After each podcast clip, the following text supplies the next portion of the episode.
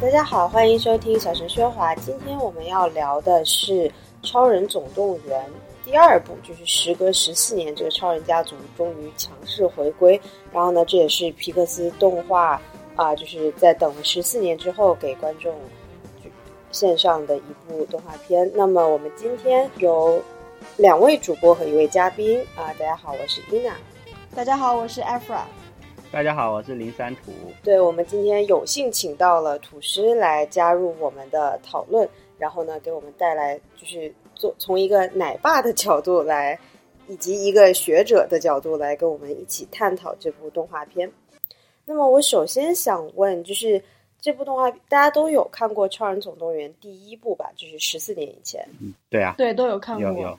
对对对，就是我童年，我童年就是整个童年在期待第二部，然后一直这个第二部一直迟迟没有来，就觉得一直很受欺骗。对，我记得我当时看第二部，呃，印象最深的就是这个剧情的衔接是基本上就好像没有任何停顿一样。就我记得在第一部的结尾，啊，他们家的女儿终于鼓起勇气去约喜欢的男生周五一起去看电影。然后呢？十四年后的今天，他们还是没有看成电影。当时看的时候和 Violet 一样大，然后现在现在现在在看的时候，就自己已经十四年过去了，很可怕。对，就是现在已经成为老阿姨了，然后看着他们年轻人谈恋爱，就觉得哎。那土师看这部电影，就是看到看完二之后，最大的感想是？嗯，最大的感想，其实我觉得可能很多人看这个电影。比较第一部和第二部的直接的反应就是它里面对那个整个家庭里面的性别关系的重新颠覆吧。因为你呃第一部的时候十几年前那时候我自己也是一个大学生了，然后看的时候觉得那个那个家庭是非常传统的这种男女呃分工的那种模式，就爸爸在外面保险公司里面干活，然后妈妈在家里面做家务。而且而且对性别的刻画也是非常传统的，好像就是爸爸是心怀天下，然后妈妈就呃天天关心那些鸡毛蒜皮的小事情，小孩的学习啊什么的。爸爸想要出去打坏人，然后妈妈就很生气，觉得你这样子置我们家庭于不顾。然后到第二部的时候，就会发现，哎，这个。这个关系被颠倒了过来，妈妈在外面这个拼死杀敌，对吧？然后爸爸在家里带孩子，虽然带的很糟糕，对，呃，这个我觉得就是好像第二部，当然它目呃意图上也是为了这样这样进行一个反转了，所以给人的最直观的这种对比就是这一点吧。对，就是第一部明显就觉得呃，就是就是我就是我我记得当时我看的时候就觉得。Bob 他作为一个父亲，他作为一个家庭就是承担责任的人，他其实是一个非常传统的一个拥有这种美国式的男性气概的这么一个一个男性。但是他当时所处的一个环境就是一个对他非常不利的，他就是在公司做一个小职员，然后他作为一个超人，但是没有一个明确的敌人去打击，然后他有一大家子人要养活，然后就觉得，然后直直到他这个第一步，然后 Bob 他其实完成了等于是他自我的一个一个一个转变，他自我的。一个呃自自我价值的一个实现吧，然后这是第一步，其实就是一个像土师说的一样，是一个非常传统的这么一个性别，包括性别角色都非常非常传统的一一部剧。对，嗯，我记得很清楚，就是剧情中当时 Bob 还专门说：“哦，没关系，就是我是超人先生，我是 Mr. Incredible，我怎么会就是当奶爸这种看上去比较简单的事情，他怎么会做不到呢？”但其实。就是我们看到，其实他还是挺焦头烂额的，在家里就是要给小儿子教他做数学作业呀，啊不，大儿子教他做数学作业啊。然后呢，遇到了女儿的青春期啊，然后呢，小儿子就是那种每时每刻都带来不一样的挑战。还有一点就是跟他们这个家庭对比的，呃，就是那个冰冻侠的那个家庭，就是因为冰冻侠只有他们夫妻俩，只有他是那个超人嘛，然后他的妻子应该是一个普通人。然后，所以你你可以看到，即便在第二部里面，他他们那种性别模式和第一部里面也是完全一样的，就是你只能听着老婆在背景音里面喊说：“你去拯救什么世界，我就是你的世界。”然后那个今天是我的那个生日生日晚宴，然后你要缺席了，以后我们就离婚，反正大概就这样子。所以就是给人的感觉还是呃，对，就觉得说。觉得说他这样是一个理所当然的事情，就觉得女人就是只关心那些很鸡毛蒜皮的那那些事情，然后操心丈夫有没有出轨啊，操心丈夫会不会顾家呀，然后丈夫就在外面关心那些家国大事。就我想问一下土师，就是你看，就是 Bob 他在和自己三个儿女的互动过程中，因为您是两个孩子的父亲，就是您觉得他就是这个这个电影的刻画，你觉得有什么出入，或者是你觉得如果你是导演的话，应该你你会怎么样去呈现这种家庭，你一个父亲和三个孩子互动的这样的场景呢？嗯，我觉得他作为一个描描绘那种。一般的父亲的那种典型状态，我觉得还是蛮成功的。但是你如果，我觉得这个电影如果一下子就上手把这个 Bob 描述成一个非常成功的父亲，然后特别懂得跟小孩互互动，这也太不现实了。然后对对大多数父亲来说，可能呃他有的时候出于呃生活所迫或者种种原因，他被迫要来关心小孩的时候，他就非常的自以为是，他觉得说。我就是在外面打拼天下，我什么都我什么不会啊？然后跟小孩相处，那不是就很很容易的事情？这女人都搞得定，为什么我搞不定？结果一一上来就发现完全不是那么一回事情，因为可能就是在我们这个社会里面，男性从小被规训的就是说忽略呃别人的那种细微的感受啊，然后不知道怎么去表达情感，不知道怎么去沟通情感，所以上来以后他不太会注意到小孩那种呃很细腻的心理需求，比如说。女儿去约会，然后跟这个心仪的男生，呃，有产生种种误会啊，或者是因为那个男生，呃，就是失忆的原因，呃，然后导致说，导致说这个约会不成功，然后这个爸爸就会很自以为是说，那我给你创造机会啊，然后我去在你旁边给你讲笑话，帮你怎么把你推到这个男孩子面前，结果就把事情越弄越糟，就是实际上不是小孩想要的那种效果，但是这个爸爸还有弟弟他们可能都呃意识不到这一点，他们就会觉得说，呃。就其实其实有呃，这背后涉及到什么？就是男性在整个呃社会生活中、社交生活中和这个约会过程中，他可以呃不在乎失败嘛，他可以去勾搭一个女生，然后如果这个女生对他拒绝了，他可以转身下去勾搭另外一个女生。就是这个社会是对宽容男性在这方面的失败的，但是对女女生来说呢？就是你如果在一个约会之中，然后最后自己失败了，是一个非常没面子的事情。本来这个社会就不鼓励你主动，然后你好不容易主动了，如果你还还没有成功的话，那就好像就觉得说你的身价就往下跌了一份。所以对于父亲来说，他不能够意识到女儿在这方面的这种这种心理需求、这种不安全感，所以他就会非常自以为是的做出呃这样的这样的一些一些安排。然后在辅导辅导小孩的这个。这个作业方面其实也是类似的，就是就是因为他呃在那个之前他没有跟小孩有太多的互动，他没有太关心家事，他也不知道说小孩从小成长起来，呃在遇到困难的时候需要循循善诱啊，呃需要各方面的这种呃比如说做做题方面说啊我在这一步上我怎么辅导你往你把你往前带一层，那部分那步骤上怎么把你往前带一层，他就很急匆匆的给出这个。给出这个题题目的答案，说，哎，这答案不是很简单吗？就这样子，你这不懂，那是你太笨了。所以这样的话，使得小孩又产生一种抵触心理。所以就是说，其实做家务啊、带孩子这些事情，就不是一蹴而就的，不是说好像你在外面呃工作做好了，跟老板、跟客户什么关系都搞得很融洽，你回到家自然而然就会懂得这些事情。所以呃，所有这些事情都是需要自己付出很多努力，然后去。去了解了解这方面的知识，然后去培养这方面的经验，才能够做好的。所以我觉得在这个这个电影上，他把这个 Bob 呃，就是带孩子这个这个整个过程描绘的比较失败，或者至少一开始比较失败，呃，是比较符合常情的，因为他本身在这方面就是没有基础，然后就是看不起这呃所谓的女人做的家务活动什么的。呃，所以遭遇失败也是对对，没错。我觉得鲍勃这个角色，他其实从第一部和第二部对于他这种男性气概的定义是不同的。比如说第一部一开始就是呃呈现出来，鲍勃他就是一个生活上的一个失败者，就是一个纯粹的一个 loser。他自己是做一个保险公司的小职员，然后他呃有超能力，但是却没有办法使呃没有没有办法去运用他的超能力。然后他呃当给自己家庭就是去去承担自己家庭责任的时候，他也赚不了多少钱，就是家里面住个那种嗯普通白人住的那种。一个破房子，然后开一个那么小的车，他自己挤在里面，然后每天上班下班，非常城市化的。然后他最后第一部的最后，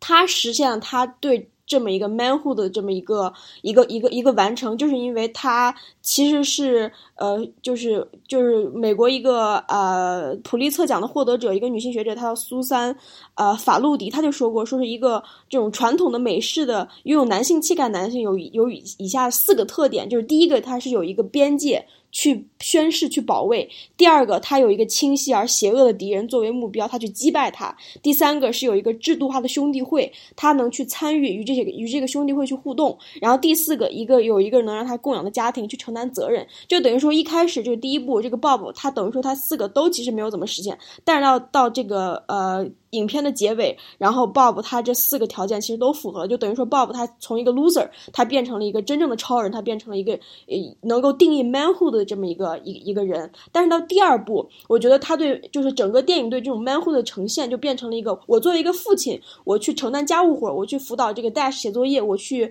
帮 Violet 去解决这个青春期的这些这些这些事情。那么我也是一个真正的男人，我也是一个我也是一个让人崇敬的父亲。我觉得这就是第一部和第二部相隔十。十四年之后，对这种呃男性气概的重新定义。嗯，对的，并且我们在第二部，就是尤其是前半段，我们看到了 Bob 他挣扎的这个过程。就我记得当时啊，他跟他老婆在他们在 motel 的时候，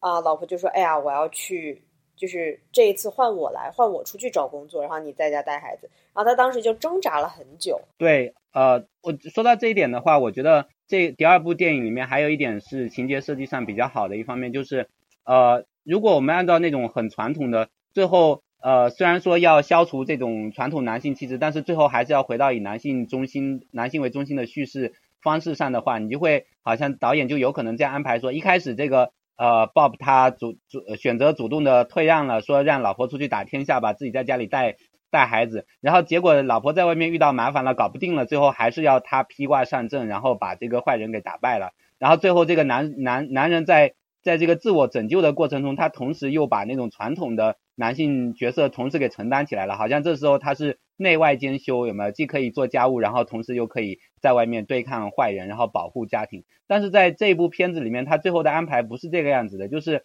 那个老婆那个 Helen 在外面遇到了麻烦，然后这个 Bob 就呃披挂上阵，想要去救她，结果马上也被逮住了。逮住了以后是他们他的他们的这个三个孩子。那个最后去把父母给给救出来了，所以最后就是说，呃，就是这个重心，这个叙事的重心并没有重新落回到那个传统男性这个呃的角色上面去，就好像并没有说他首先通过呃成向世人证明说，我作为一个可以在外面打拼天下的人，我呃那个承担起家务还不是小 case，然后同时我还可以到外面接着去打拼，接着把那个。在外头到处碰壁的老婆给给拯救出来，呃，最后这个叙事线不是这个样子的，所以我觉得这是一个呃，算是一个挺大的突破，因为他找到了一个办法，让呃让我们走出那种传统的那种叙事套路吧，就通过这个小孩的这个几个角色的呃，给他们增加更多的戏份。来来来打破这种传统的叙事模式。没错，没错，我觉得就是这里面对于呃整个故事线的结构安排，还是呃对于性别角色的超越还是比较超前的。但是我就里面有几个点，我觉得这还是一个一个相当会赢得这种以家庭为中心的这种白人中产的喜爱的，就是一个它是一个整个。这个设定是一个非常怀旧的一个设定，就不知道为什么它其实你整个审美就是感觉非常六十年代，就是这种怀旧其实是提供了这么一个让观众感觉到比较安稳、比较熟悉的这么一个环境，让这是一个对这种以以家庭为中心去抵抗外敌一个非常友好的这么一个一一一个大的一个设定。然后其次就是我我一开始就是看这个《The Incredibles 2》。第二部的就是前半段的时候，我在想，我说，哦，这个大公司的这个老板，他肯定是最后的反派，他绝对是反派。我当时就，对我也是，对我当时就觉得说，这这个这个人的角色肯定要颠覆。然后到了最后，其实这个人的角色竟然没有被颠覆，而是他的妹妹。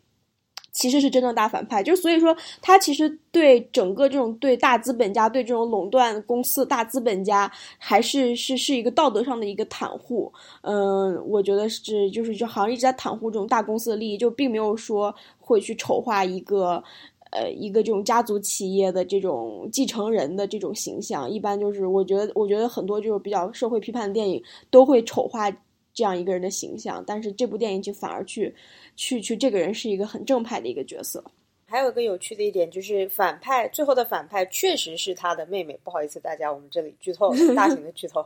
就是最后反派确实是他妹妹。但我记得那个 Helen 啊，姐姐是姐姐吗？啊，好，不好意思，我们更正一下，是姐姐。这个最后的大反派是姐姐。那么我记得很清楚，当时姐姐跟 Helen 那个。聊天的时候，Helen 就说：“那为什么就是你这么聪明，你这么有才华，为什么你不站出来，而是让你弟弟作为这个公司的一个呃公众形象呢？然后呢，呃，我当时就想到说，就是我觉得很多时候女性在职场里会有会遇到这样的问题，就比如说自己不是特别愿意站在台前，就觉得说，哦，我就是埋头就是踏实做事，然后呢，我在后台做好自己的本职工作就好了。那么，尤其是我觉得美国白人男性特别喜欢站在台前来，啊，就是各种瞎扯这个瞎扯那个，然后特别自信的这种瞎扯。对对对，开玩笑说希望。就希望你有一个呃 mediocre white man 的自信，对吧？一个普通白人男性的自信。对，我觉得你们说的这个这个事情，这个现象挺有意思的。我觉得它呃，好像更反映了一种在比如说在文化呃推进或者说文化变革这种策略上面一种内在的一种呃矛盾嘛，或者张力。就是呃，像前面阿弗尔说，这个一方面好像这个影片试图在推进一些性别平等的主张，另一方面它。背后的设定要很怀旧，然后要给观影的人一种安全感，说这个家庭，呃，核心家庭是一个稳定的结构。然后，呃，这个在社会运动里面也有很多的争论，就是就好像那种呃女性主义的激进派，呃和那种温和派，或者是呃希更希望更多和建制政治建制合作的那个派别，或者是比如说同性平权运动啊。然后有一派说我们要先从婚姻平权推进起，另一派就是说婚姻这个东西本身是一个保守的结构，然后是我们最终要争取打破的东西，我们怎么能够为虎作伥，然后跟跟已有的制度保守制度相呃站在一块儿，然后去推推进婚姻平权啊这种东西，所以好像背后是一个呃涉及一个策略之争嘛，就是比如说从如果从导演的这个角度，或者是试图为他辩护的人的角度，就会说呃我们好像不能够同时多线作战啊，然后。你要那个，比如说要要改变人们对关于性别的观念的话，呃，你不能同时挑战他们对家庭的观念，或者是其他方面的观念，或者比如说对这个大资本的观念，我们只能一场仗一场仗的打。然后，呃，这样的话，我们必须要在其他方面给他们提供一种安全感，那个，然后他们才更愿意安心的去反思他们在性别方面的偏见等等。就是好像这是一种可能的辩护方式，对吧？就是当然这个这个这个。理由到底成不成立是另一回事情，但是我觉得好像在这部影片里面，呃，确实是有所体现的，包括这种怀旧感，然后包括这种对呃大资本的这种这种诶缺少反思的，或者是缺少抗拒的这种这种态度，呃，好像似乎背后都隐隐的和这有一点关系。然后呃，说到这个的，说到这个，我觉得还有一点很有意思的就是说，因为。呃，这里面他之所以没有把这个大资本塑造成一个呃全盘这个负面的形象，是因为这个电影是还想体现另外一个主题嘛，就是说这个超人他能力太强了，然后呃这个我们我们当代人把太多的希望寄托在这些超有超能力的人物身上，然后丧失了我们生活的主动性，然后这个这个大公司他试图通过自己的这种媒体渠道，然后这这种对信息的掌握。来抹黑这个，好像在他们看来对人类生活构成一个根本性挑战的这些超人群体，然后，然后试图唤起人们的那种那种主动性。然后这个背后背后好像又存在着另外一层悖论，就是说，呃，如果一个大公司它确实有这么强大的能力，它掌握了所有的信息渠道，然后可以通过洗脑的方式，然后来对这个。有具有强大超能力的这个群体进行抹黑，使得人们都反对他的话，那怎么保证这个大公司它本身不会成为一个呃对我们人类生活、对我们自主性的一个更更深刻的、更可怕的挑战？所以好像说，这时候我只有掌握了很强大的资源，我才能对抗那个有拥有，才能防止那个拥有那个强大资源的另一波人作恶。但是我本身那个也是有作恶的可能性的，那这时候怎么办？所以这个这个电影里面好像确实没有办法解决这方面的一种更内在的冲突。嗯，对，呃，就是我我我我刚刚就是还注意到一点，就是说，呃，这部电影其实对消费主义也没有也没有更深层次的批判，就是等于是这个电影还是有一点这种打着非常女权主义的旗号，但是其实女权的不太彻底的这样一部电影，就是但是没有办法，这毕竟是一个文化。文化消费产品嘛，呃，就是因为这里面这个一个我特别特别热爱的角色叫做 Anna，就是她其实是一个消费主义的符号，就她自己本身她自己经营着一个这种衣服的品牌，然后她给这种超人家族这这这几个人都每个人都设计了一套非常非常绚丽的炫酷的这样每每个人都都穿一身衣服，然后其次你就看 Bob 他的这种他的豪车，然后以及他们家住的这个环境，他其实这是一个对消费主也非常友好，以及非常支持认同的呃这么一个主基调吧。就我觉得说到英雄主义这一点，就十四年前的第一部《超人总动员》，他就其实提出了这一点，就是说我们是应该让超人英雄们发挥他们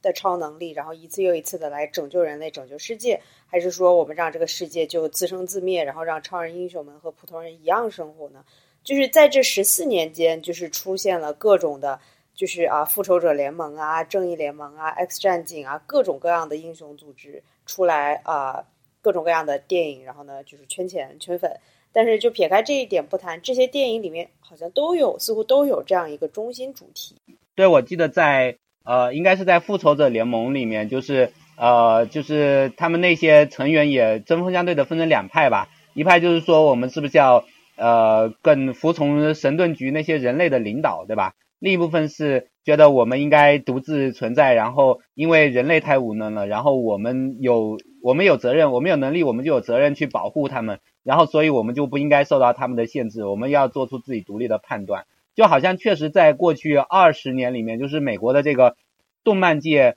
呃，这个成为一个非常呃热门的一个讨论话题，就是就是说这些这些超人在多大程度上应当或者能够呃服从人类的指挥，然后和然后人类在多大程度上应该信任他们吧？呃，就是我觉得，但是这个问题在。呃，这个整个超人文化这种设定之下，我觉得它实际上是一个不可解决的问题，因为因为我们的设定本身就已经呃已经违背了那种，然后当代的政治哲学里面，呃，从比如从霍布斯开始，大家在讨论说为什么我们要有现代的这种自由政体啊，或者民主政体，或者等等，呃，最后的一个假设就是说，在自然状态里头，人和的人和人的这个能力。虽然有高下之别，但是根本上并没有相差太远。就是每个人都是肉体凡胎，然后就算一个再强大的，然后呃平时在这个横行霸道的人，你一杆枪也能把他干掉，对吧？然后这样的话，他也会有恐惧感。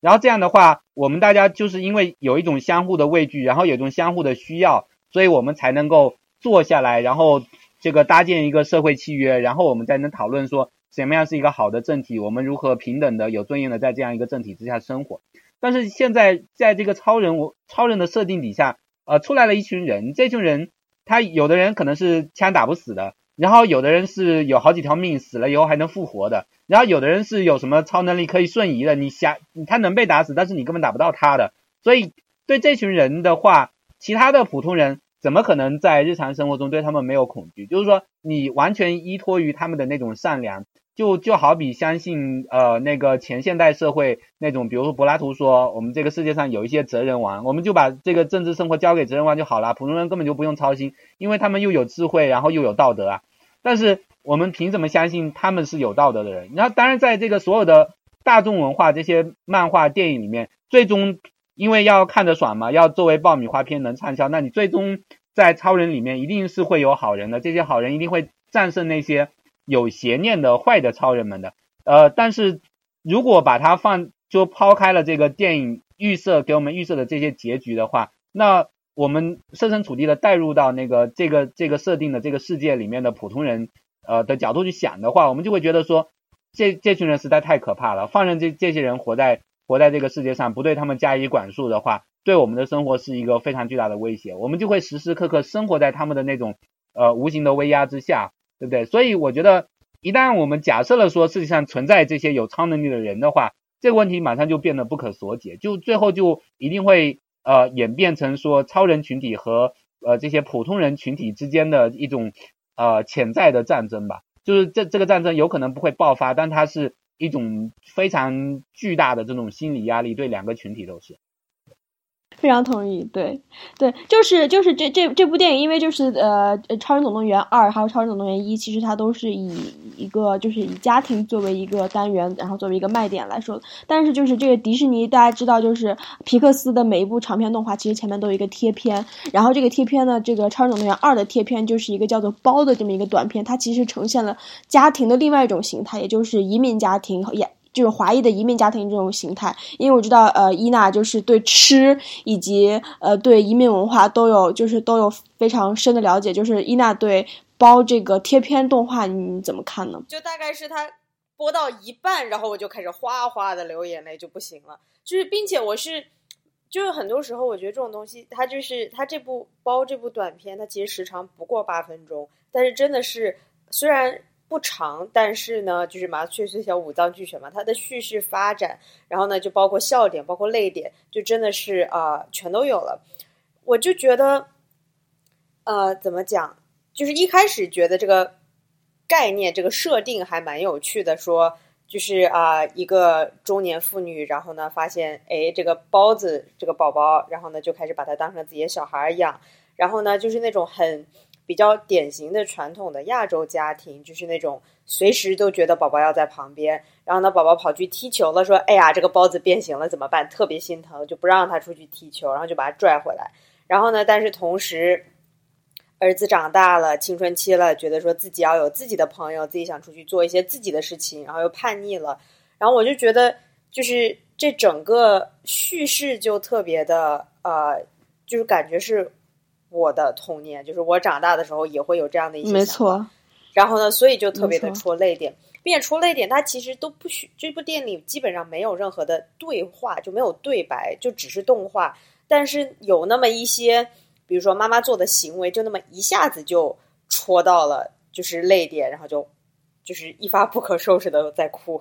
对。对他太细腻了，就是我记得就是那个包，就是那个包，呃，包宝宝，然后他踢球，然后踢球之后他那个脸上蹭了灰，然后他妈妈就蘸点口水给他擦，然后我一看到这个，我那个我那个眼泪哗，大概流了好几吨，因为这个就是完全就是我妈会做的一件事情。还有就是跟我妈去买菜的时候，我妈会敲一下西瓜，会听，这其实都是一个非常亚亚洲式的这种呃母亲的一所有的就是对待孩爱护孩子的一个呈现方式，就给他给给他吃。给他喝，然后他累的时候，就是他脸上一沾灰的时候，你会给他擦，然后带他买菜，就是就是就是一切就是非常细节的东西，让我觉得让我觉得感触特别深，尤其是他这种爱，有的时候是以食物的方式呈现出来的，因为食物其实是。让我们最觉得心安，让我们最觉得这是深入到我们生活深处的这么一个一种载体吧，一种亲情的载体。所以我觉得就是这这部电影，就是无论是从结构上、叙上，还有它呈现的方式，都让我觉得特别的特别动人，特别感动。对的，尤其是那个他妈妈做了一整桌菜，然后小孩子叛逆，然后就就走了，然后当时就想说，你以后肯定会想起这一刻，然后你肯定会哭，然后你肯定会觉得，我当时要是回去把那桌饭都吃完了，跟妈妈在一起。就是啊，一起这么分享一顿晚饭会有多开心？但是确实你也明白，在那一个时刻，他儿子肯定不会这么想。这些都是你要等你长大了以后，你再回头看，然后觉得说，哎呀，当年自己真傻逼。呃，就是我们当时是全家一起去看的，就是林宝也去看了，然后他看到那个包子被吞下去的时候给吓坏了，因为呃，可能就是对我们来说，生长在就好像从小生长的那种文化里面。看到的是那种感动，然后遗憾，就是当然也有觉得觉得好像母亲做出的那件事情，我们从小也都经历过。然后有的时候是我们对上上一辈的不理解，有的时候是呃到现在还在怨恨说他们怎么就不理解我们当时的感受，对吧？然后我我希望嗯我希望林宝以后对这个不会感同身受了。然后我希希望说能给他一个环境，说让让他。更更自由的，然后更平等的这样这样成长，然后不会觉得说事事都在父母的控制之下。那至少到他到现在还没有这种感觉，所以我觉得他他当时呃看到那个包子被吞下去，然后然后一下子吓坏了。我觉得，我觉得至少还算证明我们的教育还比较成功吧。对对对其其实就是母亲吞包的这个，其实也有很象征意义的。因为我妈从小就跟我喜欢跟我说一句话，就说是就是宝贝，我这么亲你，我就是呃把你捧在手里面，怕你飞了；把你含在嘴里面，怕你化了。就是我妈经常跟我说这么一句话，就是我觉得就是母亲就是为了留把孩子留在身边，她把包子吞一下，就是这个她这这个这个情节，就是我发现就是我当时坐在影院之后，我身边很多就是我当时在英国看的很很多就是英国啊，就是欧美这边的人，他们会对这个情节感到非常的惊讶。然后我当时就觉得好像这个情节是我预料之内的，就是觉得这是一种亚裔家庭文化和欧美家庭文化的一个区别。所以我觉得就是林宝林宝他作为一个就是小美国人，他对这个情节觉得惊讶，可能也是和大多数欧美欧美观众的反应一样，就很多欧美观众觉得他说 get 不到这个包这个亲情这种温情的一面，这个 get 不到这个点在哪。对，然后还有我还想再再再绕回到。呃，《超人总动员二》就是我想说一下，继续说一下这个反派，就是这个反派他是，呃，说是 Evelyn，他其实其实是 Screen Slaver，就是大家对这个反派怎么怎么怎么评价？就是比如说他对这种当代社会人们每天就抱着手机对屏幕的痴迷，对这种网网络直播的批判，就是呃，就是伊娜还有土是怎么看呢？我觉得他提出来，就他提出来这个设定，其实是很符合我们现在的社会大环境的，就是确实是大家花在就是盯着各种各样的不同大小的屏幕的时间越来越多，感觉整个人都要被就是被屏幕给吸进去了的感觉。然后呢，但同时我觉得他还提到了一个点，就是这个 Screen Slaver 基本上就是他放出了那种啊、会就催眠的动画，然后呢。他让你做什么你就做什么，这让我想到，虽然可能呃电影本意不是要这么样去比喻，但是让我想到，就比如说我们现在天天看的这种 real news、fake news，就各种就是信息来源太多了，然后呢很容易眼花缭乱，你有时候很难去判断到底什么是真实的，什么不是。我觉得我自己是觉得说，呃，现在这些年对这种呃这种电子什么电电子信息渠道的这种这种批判，有一点太夸张了。就我不是说这个不存不存在问题，但是说以往可能任何一次呃新闻媒体呃新的这种媒体形式的出现，从可能从报纸到呃电台，然后再到电视，就是类似的批判一直都都有，就是反复的出现过。当然可能说这个每一次的程度，就是说确实现实中呃由于这种媒体的渗透的呃程度更深了，所以确实。呃，那个它说应该引起我们担忧的程度也加深了，但是好像在这个这一部电影里面，它就像我说的，前面存在某一种呃某一种矛盾在里头。一方面，它试图用这个呃电子屏幕的这种渠道来呃唤起人们对这个超人的这种警醒，让让让大家挣脱挣脱这种这种软弱性，挣脱于说自己的安全依赖于这些有超能力的群体的身上的这种。这种幻觉，然后另一方面，他又呃，这个过程本身，他又是在对这个呃这种媒体呃这种电子传媒的这种这种这种方式的应用嘛，这个渠道的应用，然后这个应用的过程呢，实际上又恰恰跟那个伊娜刚才说的呃是背道而驰的，就是比如说你刚才说呃，因为现在媒体渠道太多了，新闻新闻来源太多了，然后大家有点无所适从，然后大家被这种信息的洪流给淹没了，对吧？然后但是在电影里面。它实际上利用它的方式是一种信息垄断的方式，因为因为它可以垄断了所有的这些电子呃信息的渠道，然后呃给大家放放送这种统一的信息，然后来让所有人在同一时刻一起被这个这个信息给洗脑，就是说什么超人很可怕呀，超超人呃那个要毁灭世界啊等等，就是就是好像恰恰我们能够用来对抗这种潜在的大企业这种信息寡头的威胁。呃的方式，恰恰是让这个呃媒体更加多元化，让这种信息的来源更加去中心化。所以，当然去中心化本身就是也蕴含着很多的危险，可能让人的精力分散，然后呃注意力碎片化等等。呃，但是好像呃你如果说只是担心说这个这个信息变得很去中心化，然后这个信息市场上存在很多很多的 fake news 的话，呃，就是又。好像对和这个电影里面呈现出来的这种危机，相对来说又不是那么不是那么切题，好像是处在两个相反的方向上。呃，对，这是我的一点呃很泛泛的感觉，就觉得这个电影它实际上是呈现了很多，就是我们当代社会里面呃很多的问题，然后相互之间这些问题要解决起来，相互之间又存在很多张力的，呃，这样这样一种很复杂的结构。是的，我觉得土石说的对，就是我觉得还有就是，对，就我觉得整体来说，这个电影提出了很多非常有趣的问题，并且会呃让大家在去探讨这个电影的时候会互相讨论，会。就是我觉得电影提出了很多问题，它在电影本身里面没有得到解决，但是呢，它能够提出这样一些问题，其实对于一部就是啊超人英雄的动画片来说，其实还是怎么讲，算是比较啊不太一样吧。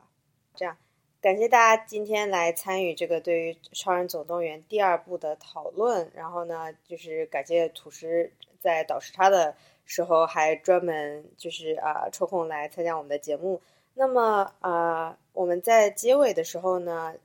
我们有一个环节，就是让大家来分享一下最近读过的哪些书或者看过哪部电影，特别想要推荐给观众朋友们的。那啊，要不 Afra 你最嗯。哦，我我我推荐一本书吧，就是我从其实这部这部书从去年就开始啃，这个叫做一一部一一一本叫做《不可抗拒的帝国》，这个就讲的其实就是二十世纪时候，呃，美国对于欧洲的影响，就是说美国不管是从用好莱坞，还是从美国的生活方式，还是美国的这种工业，比如说这种福特主义，就是呃颠覆了这种旧欧洲对于现代生活的理念，就是说旧欧洲不管是各个这种非常发达的这种西方国家，它其实。无论是看不看得起美国的文化，就是欣不欣赏美国这种相对粗浅的文化，它其实都对都得对美国的生产方式以及生活方式、服务方式买账。然后这部书其实就整整就是细述了这种二十世纪这么一个整个过程。就是我作为一个学历史的，然后现在是一个历史爱好者，就是我我这部书看的是自己就是五体投地。他从呃很很多方面就是讲的非常细，然后我这部书看的也非常慢，但是看完之后就收获特别多，因为我就觉得现在就是有点。就比如说，法国对美国的抗拒有点像现在中国对美国文化的抗拒，以及就是就就之间这种张力，觉得非常有意思。这本书探讨到了非常多我特别感兴趣的地方。嗯，那我就我就推荐两本我刚好最近在看的书吧。然后一本是跟今天讨论的有点相关的，就是跟女性主义有点相关的，是呃叫做《波伏娃导读》，然后是我的一个朋友叫马景超翻译的，翻译成中文的。所以，呃，既然是中文播客，我就推荐这本翻译成中文的书。然后那个，因为马景超他自己是也是在美国读哲学的，然后他对当代流行文化也很有研究，所以你们下次做播客的话可以找他哦。呃，然后这个，呃，对这这本书我觉得非常的平易近人、浅显易懂吧。所以如果对，呃，就是想要对这个女权主义理论或者是波伏娃想要入门的朋友，可以去找来看一看。然后另外一本书是那个叫做《Just Mercy》，这个是。呃，二零一四年的一本畅销书是呃那个 Just Mercy，就是正义的慈悲吧。然后他是这个作者是一个美国的一个很著名的律师，律师就是叫做 Brian Stevenson，他是专门帮那个死刑犯辩护的。然后那个美国过去几十年里面有很多很大的这个死刑死刑犯被翻案的案子，都是他来帮助辩护的。然后，呃，那本书写的非常的好，就是他一点都不学究，他是讲以讲故事的方式讲了自己呃接触过的死刑犯，有的是完全被冤枉的，有的是那个虽然确实犯了案，但是罪不至死，但是由于这个种族偏见等等原因，然后被判了死刑，然后有的是确实应该被判死刑，但是在这个服刑的过程之中，在在最后被送上这个呃电椅之前，然后他们。呃，就是有悔悟啊，有体现出那种人性的光辉啊等等，所以这个作者本身是反对死刑的了。然后他这本书，呃，二零一四年出版的时候引起了很大的轰动。然后最后最近，呃，我看到新闻说，呃，签了一个合同，正在拍电影，电影的名字就叫做 Just Mercy，它可能是二零二零年就会上映，就以这个这个律师为中心人物，然后涉及他他帮助辩护的一些死刑犯等等那些故事，我相信会很好看的。然后。呃，这本书是因为我不是马上去耶鲁法学院嘛，然后那个耶鲁法学院他们的 orientation 就新生入学那个呃比较有意思，就是给每个人就是呃每一年都要讨论一本书，然后今年就给大家寄了这本书，说你们读读完以后，到时候 orientation 的时候大家来讨论一下。然后这本书我我这个昨天看了一下，觉得特别的让我感动，也特别的呃悲凉，就是里面讲到了美国司法制度的种种的漏洞，就是怎么样。呃，就从外表外表看上去特别的光鲜，但是你一旦走到细节里面，你就会发会发现说，原来有这么多的这么多人这么容易的被冤枉，然后就被送上了那个电影，所以所以非常值得一读那本书。啊，那既然大家都推荐了书，我也就推荐一本，呃，作者叫柳原汉雅，他是呃美国人，但是是日本裔。然后呢，他写的这本书叫《A Little Life》，就是渺小一生，但是也有人把它翻译成《小时代》。但我觉得它跟《小时代》简直是差的太远了，就是因为这本书呃总共有大概八百多页吧，讲了四个呃年轻人，他们是呃大学时候最好的朋友，基本上讲了他们四个人的人生。因为写的特别的细致，特别细腻，然后呢，你看了就特别心疼。我觉得最打动我的是他们这四个男生所创建的一个家庭，就是因为我们平时对家庭的理解就是你的原生家庭，但是呢，这本书里面告诉你说，你可以跟你最好的朋友成为一个家庭。在美国，对于我来说，我的家庭就是我身边最好最亲的朋友。对的，好，那么我们这期的小声喧哗就到此结束，感谢大家，希望大家可以在喜马拉雅、微信和微博上面关注我们。谢谢大家。